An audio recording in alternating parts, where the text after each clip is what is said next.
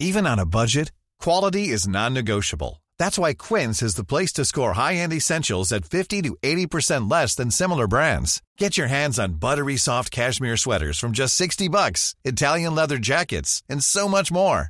And the best part about Quince, they exclusively partner with factories committed to safe, ethical, and responsible manufacturing. Elevate your style without the elevated price tag with Quince. Go to quince.com slash upgrade for free shipping and 365-day returns. Noticias del Heraldo de México.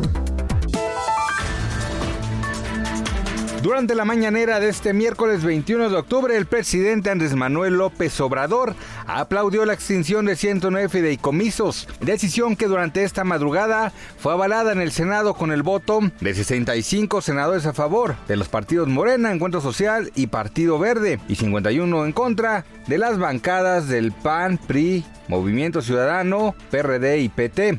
El presidente indicó que los fideicomisos eran estructuras neoliberales con las que se hacían malos manejos del dinero público, pues los beneficiarios no recibían dinero mismo que se quedaba en manos de quienes lo operaban.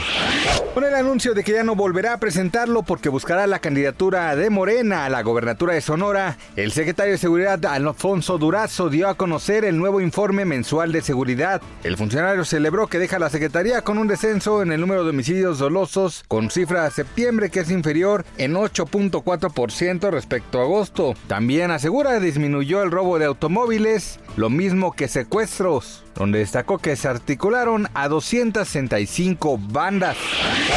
Italia impone toque de queda nocturno en dos de sus regiones más habitadas de acuerdo con medios locales. Lombardia y Campania recibieron la medida por el aumento de casos de COVID registrados en la zona. Al respecto, el presidente Giuseppe Conte analiza la posibilidad de aplicar a finales de semana un toque de queda nacional. El toque de queda se impondrá de las 23 hasta las 5 horas en todo el país para frenar los contagios que se han disparado en las últimas semanas. Noticias del Heraldo de México.